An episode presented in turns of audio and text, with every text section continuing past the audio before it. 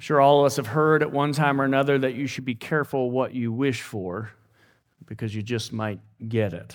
We've all heard the stories about the lottery winners who end up, you know, gaining money but losing family and even losing at times wealth and so forth, or squander all the all the winnings in some kind of you know strange uh, and opulent way. Or the person who spent their whole life focused on a goal only to achieve it and to feel somehow that they're emptier for it. Uh, and reading one article this week uh, about a lady who spent her whole life planning to retire comfortably. This is where she put all of her eggs. It's why she, you know, grounded out every week and was really eager to make sure that when she got to her retirement years, she would have everything necessary for that time. And she writes this While I achieved it, it never occurred to me once that once I got to this point in my life, my parents would be dead, that I'd be too tired to do all the traveling that I'd put off, that I wouldn't have any hobbies to keep my busy mind quiet. This is nothing at all like I thought it would be.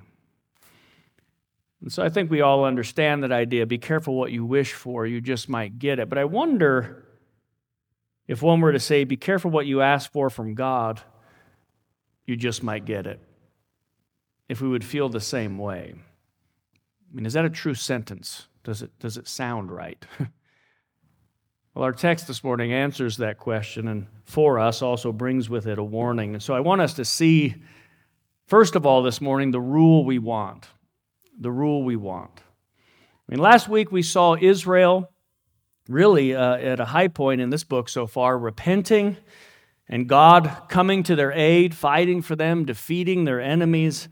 And this week we encounter quite a different scenario altogether. We don't know how much time has passed between chapter 7 and chapter 8, but it seems like it's been a good deal of time.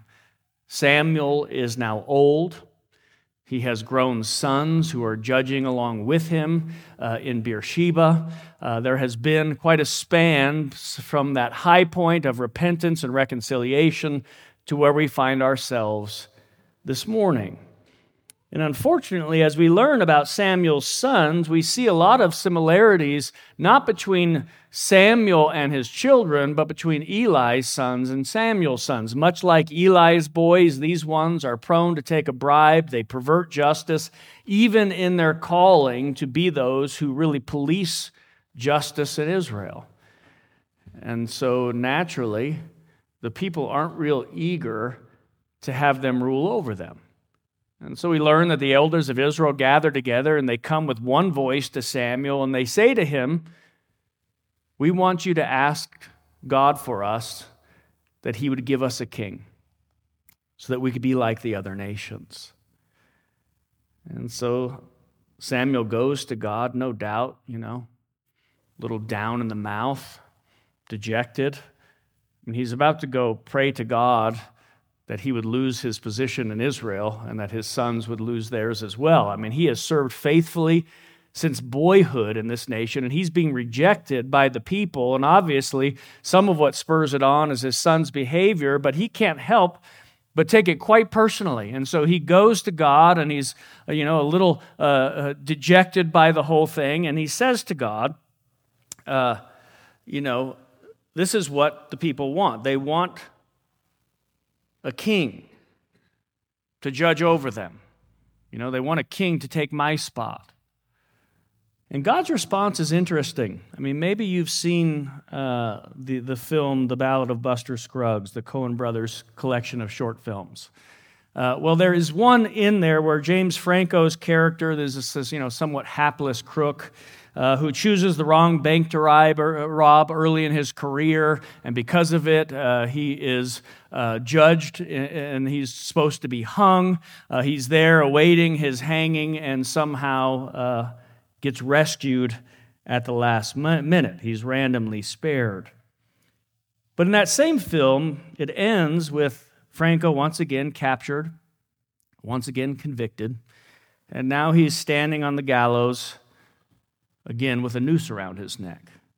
But this time he's joined by three other criminals, all of them about to hang together. And as the ex- executioner begins to make his way down the gallows, bagging each man's head as he goes, the first man's uh, ha- head is, is put under uh, cover, and the prisoner next to Franco begins to, you know, start to shake and tremble and weep because he knows what's about to come. James Franco's character, who's been taking the whole scene in, turns to him, sees the commotion going on next to him, this man chattering in fear, and he smirks and he says, First time? Well, that's what God is about to say in our text. Samuel comes to him hurt, downcast, rejected by the people. And God looks at him and says, Oh, First time? This is how it's been with me from the beginning. They're not rejecting you, Samuel. You're doing my bidding, and this is kind of what comes with it. But since the day I took them out of Egypt, notice God looks at the whole history of Israel since He's made them His special people, and He says, This is how they've treated me. From the beginning, time and time and time again, they reject me for some other sort of rule.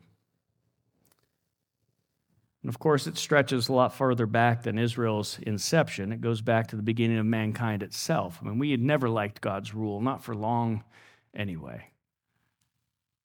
Most of Israel's history, most of our human history can be summarized as a people rejecting what God offers in his uh, desire to be their king for some other form of rule that we think will satisfy or protect or bring us the, the desires that we so desperately want.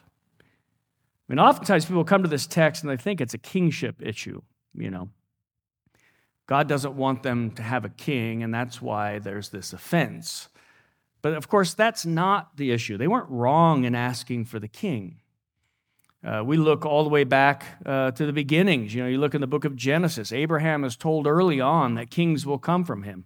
We learn as the tribes are being recounted, you know, all of uh, uh, uh, the sons of, of Jacob, we learn that Judah, from him, the, the, the king's scepter will never depart from their family line. So there's this idea that kingship is going to come to Israel someday. And in fact, the book of Deuteronomy has rules for it when that day finally comes.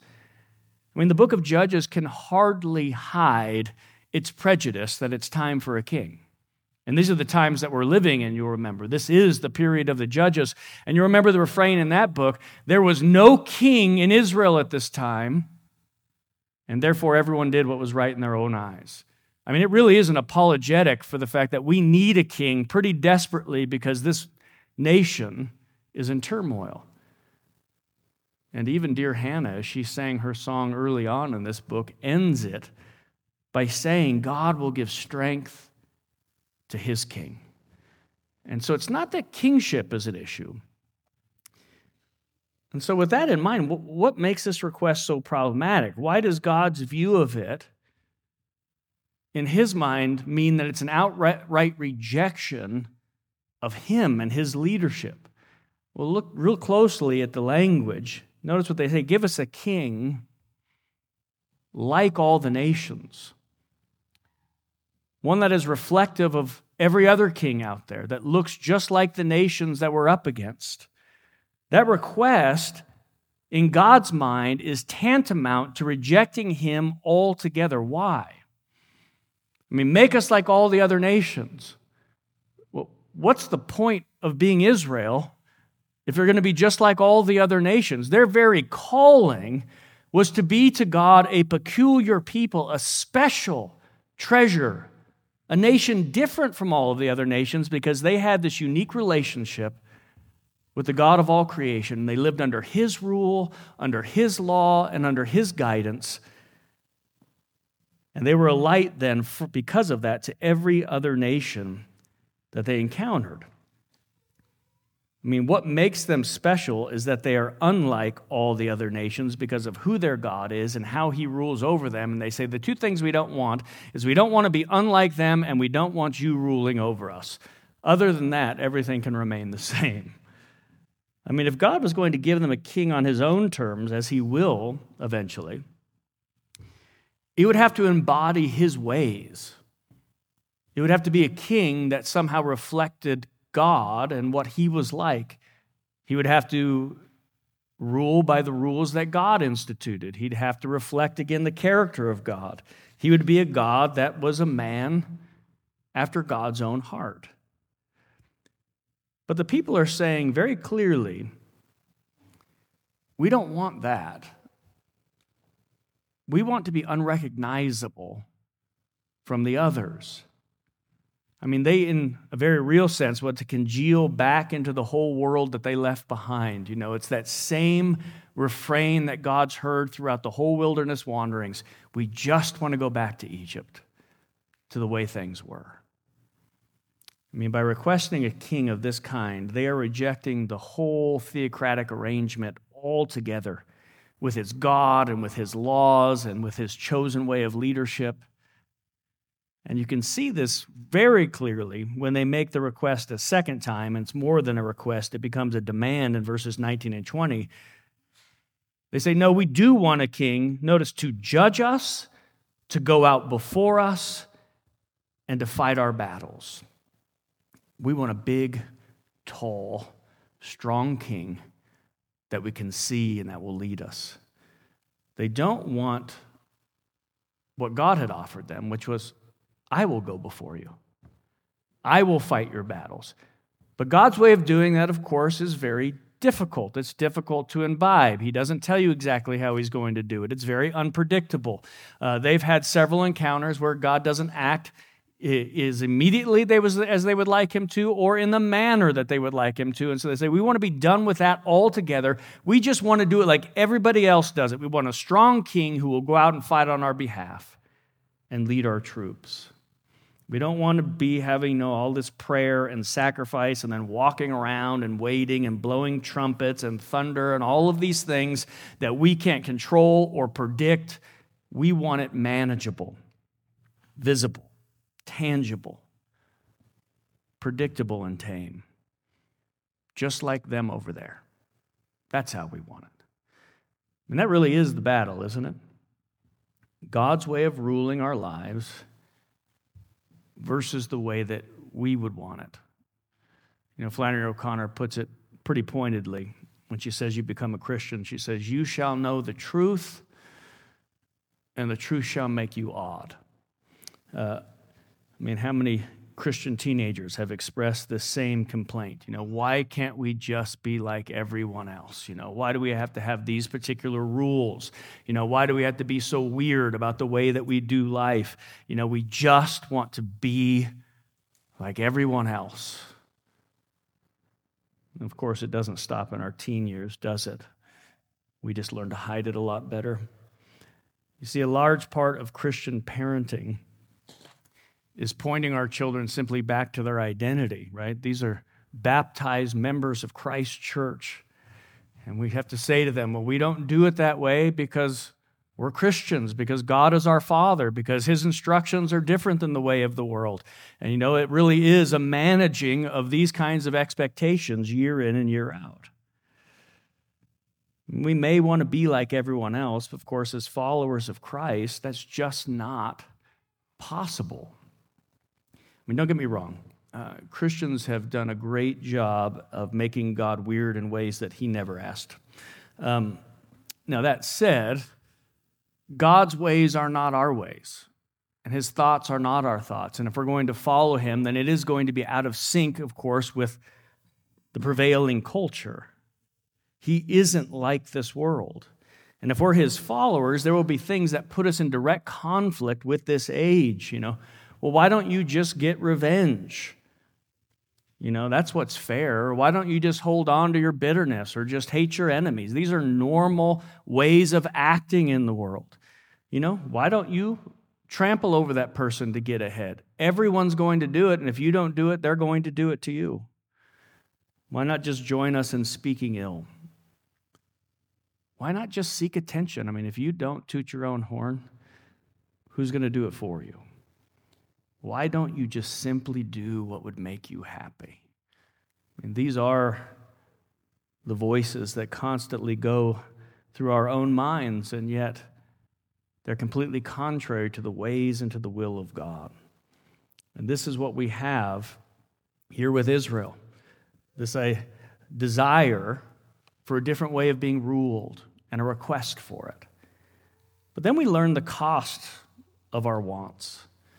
You'll notice this text takes a strange turn that's a little bit hard to not understand, but it's definitely hard to take. I mean, they approach Samuel and they basically say to him, Go and tell God uh, that we don't want him anymore.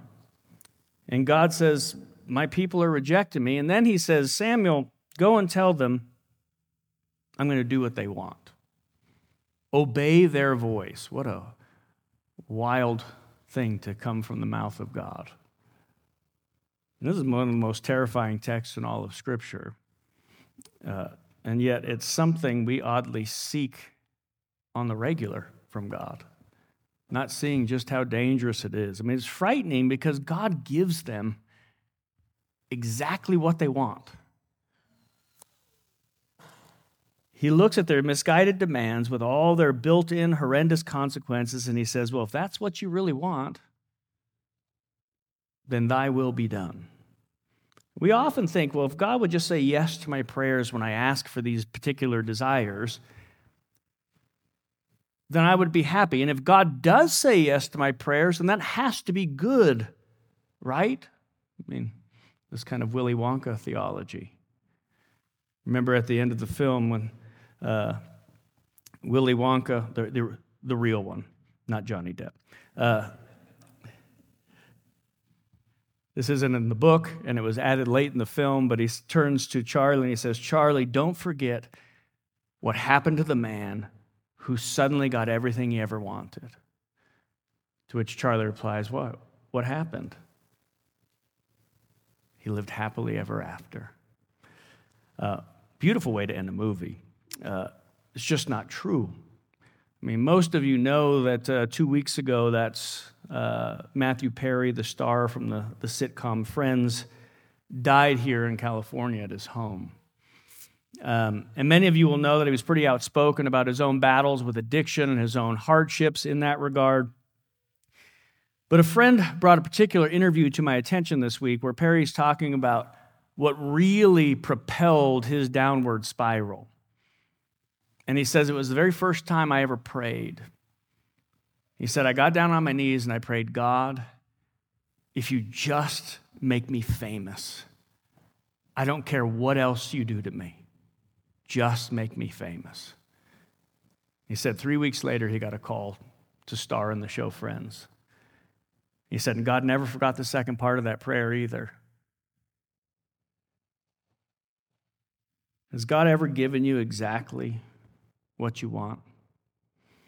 Has He ever given you over to yourself and all the things that you thought you needed and desired? I mean, has God ever allowed you to expose what was really in your heart?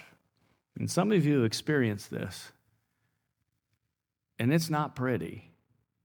In our own confession, it's one of the most pastorally helpful sections, but also one of the most frightening sections of the confession when it says, The most wise and righteous and gracious God does oftentimes leave for a time his own children to manifold temptations and the corruptions of their own hearts.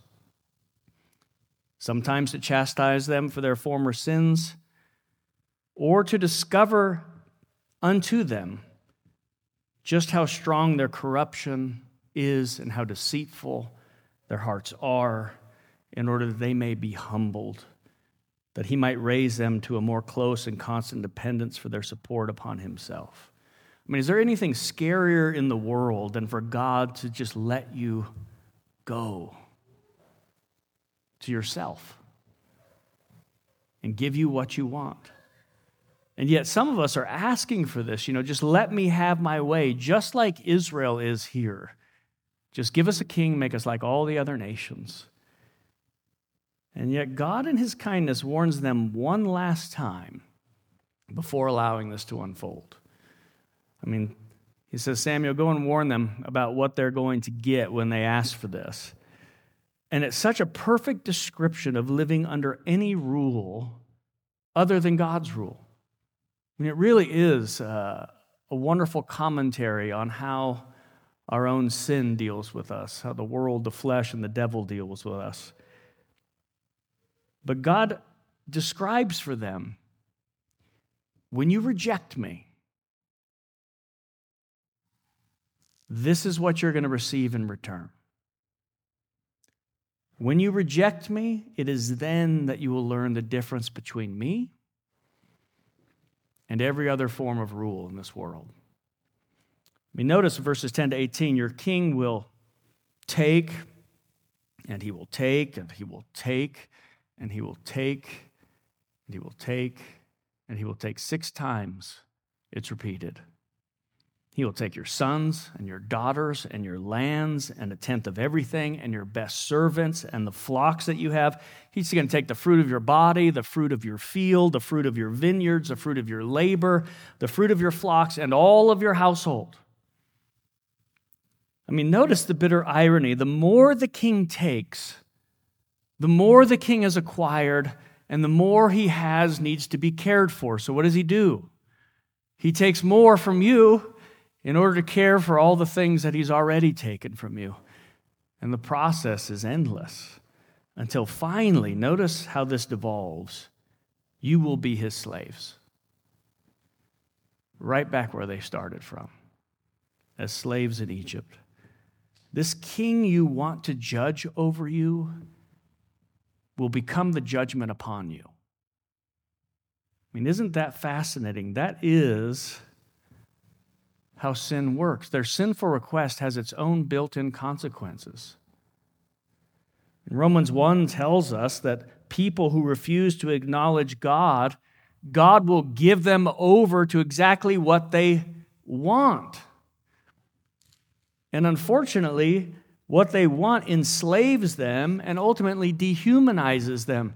But they keep getting more and more and more of what they want, and they become less and less and less of themselves and more entrenched. I mean, we reject God because we look at it and we say, it's too costly. I mean, look at all you have to give up. Look at all the things you miss out on. Look at how, you know, strange the whole ordeal is. And so we say, this costs too much. And then we choose something else to rule over us instead. Let me tell you this morning, you know, the syntax is much higher. You know, the cost of sin is far greater than the cost of following God, as we will see. Sin always enslaves. It will never set you free. It will never say to you, I've taken enough.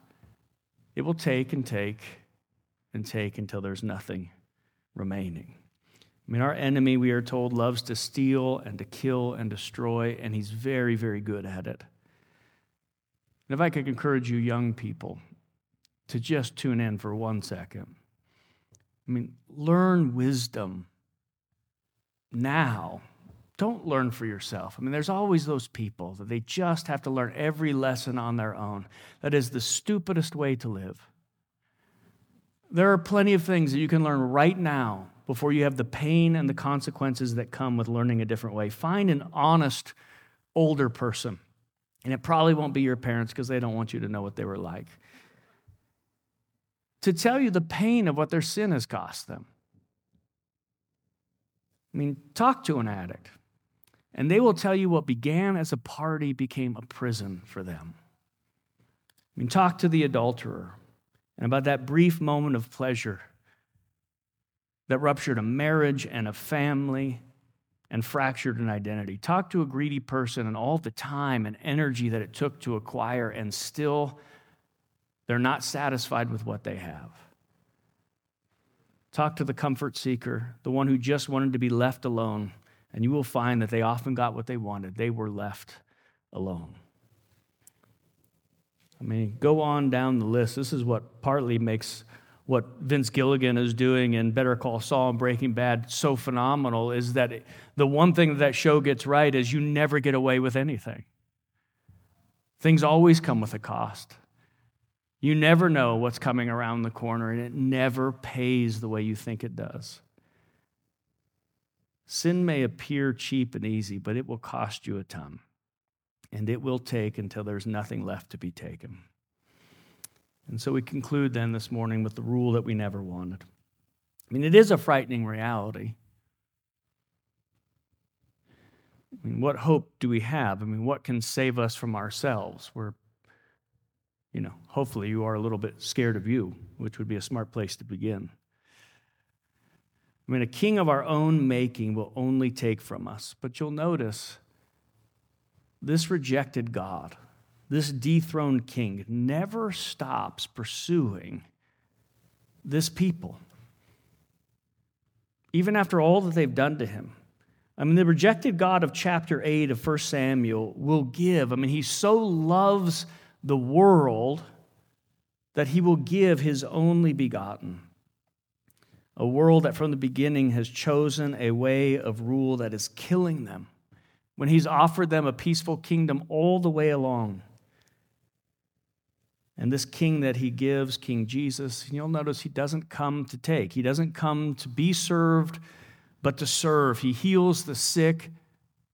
He gives sight to the blind. He gives food to the needy. He gives forgiveness to the defiled. He lifts up the bowed down and in utter humility washes the feet of his people. I mean, the King of all, the God of all, comes as the servant of all. And though despised and rejected by men, he gives to them anyway.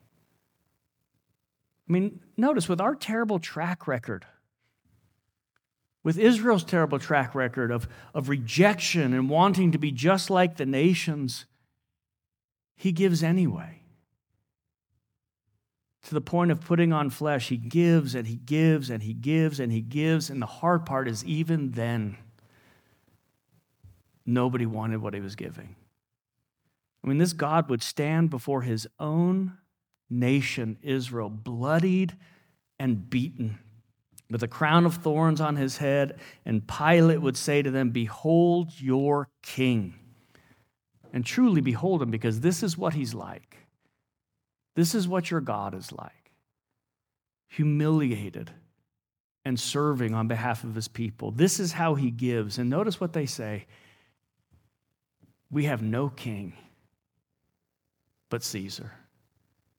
And just like that, they're like all the other nations, bowing down to the same emperor everyone else has. And still he gave until he finally gave up his ghost while saying, Father, forgive them for they know not what they do.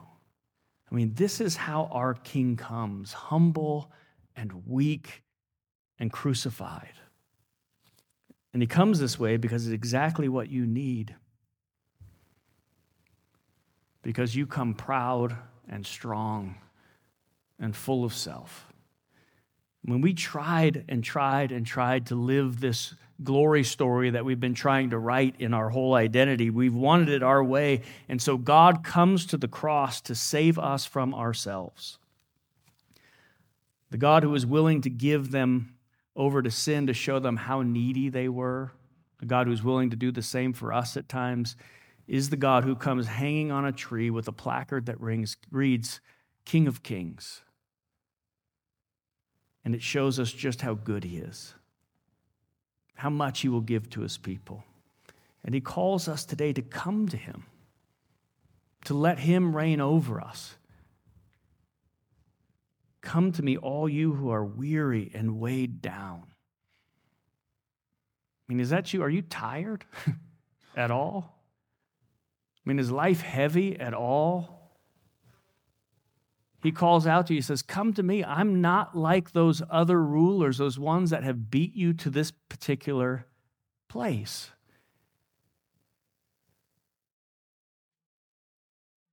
Stop trusting in your scheme and your way to find fulfillment and safety. It's heavy, it's tiring, it does not work. But instead, look at this bloody king. And he invites you, take his yoke upon you. It's easy. His burden is light because he needs nothing from you. I mean, what do you have to give him anyway? You can trust him because even when you rejected him, notice he gave himself for you and he gains nothing. He needed nothing that you can give him. And instead, he gives all. And he invites you as you look at that crucified king, this one rejected by us. He invites you to see who he is. You see, when Israel rejected God, they learned for the first time what kind of God he is in comparison to the gods of the nations. And on that cross, rejected by us all, we see what kind of God he is one that you can trust, one that wants your best, one that even though you don't understand, you can finally lay down your arms. Stop with all the scrambling. Put down your burdens and let him carry you. Let's pray.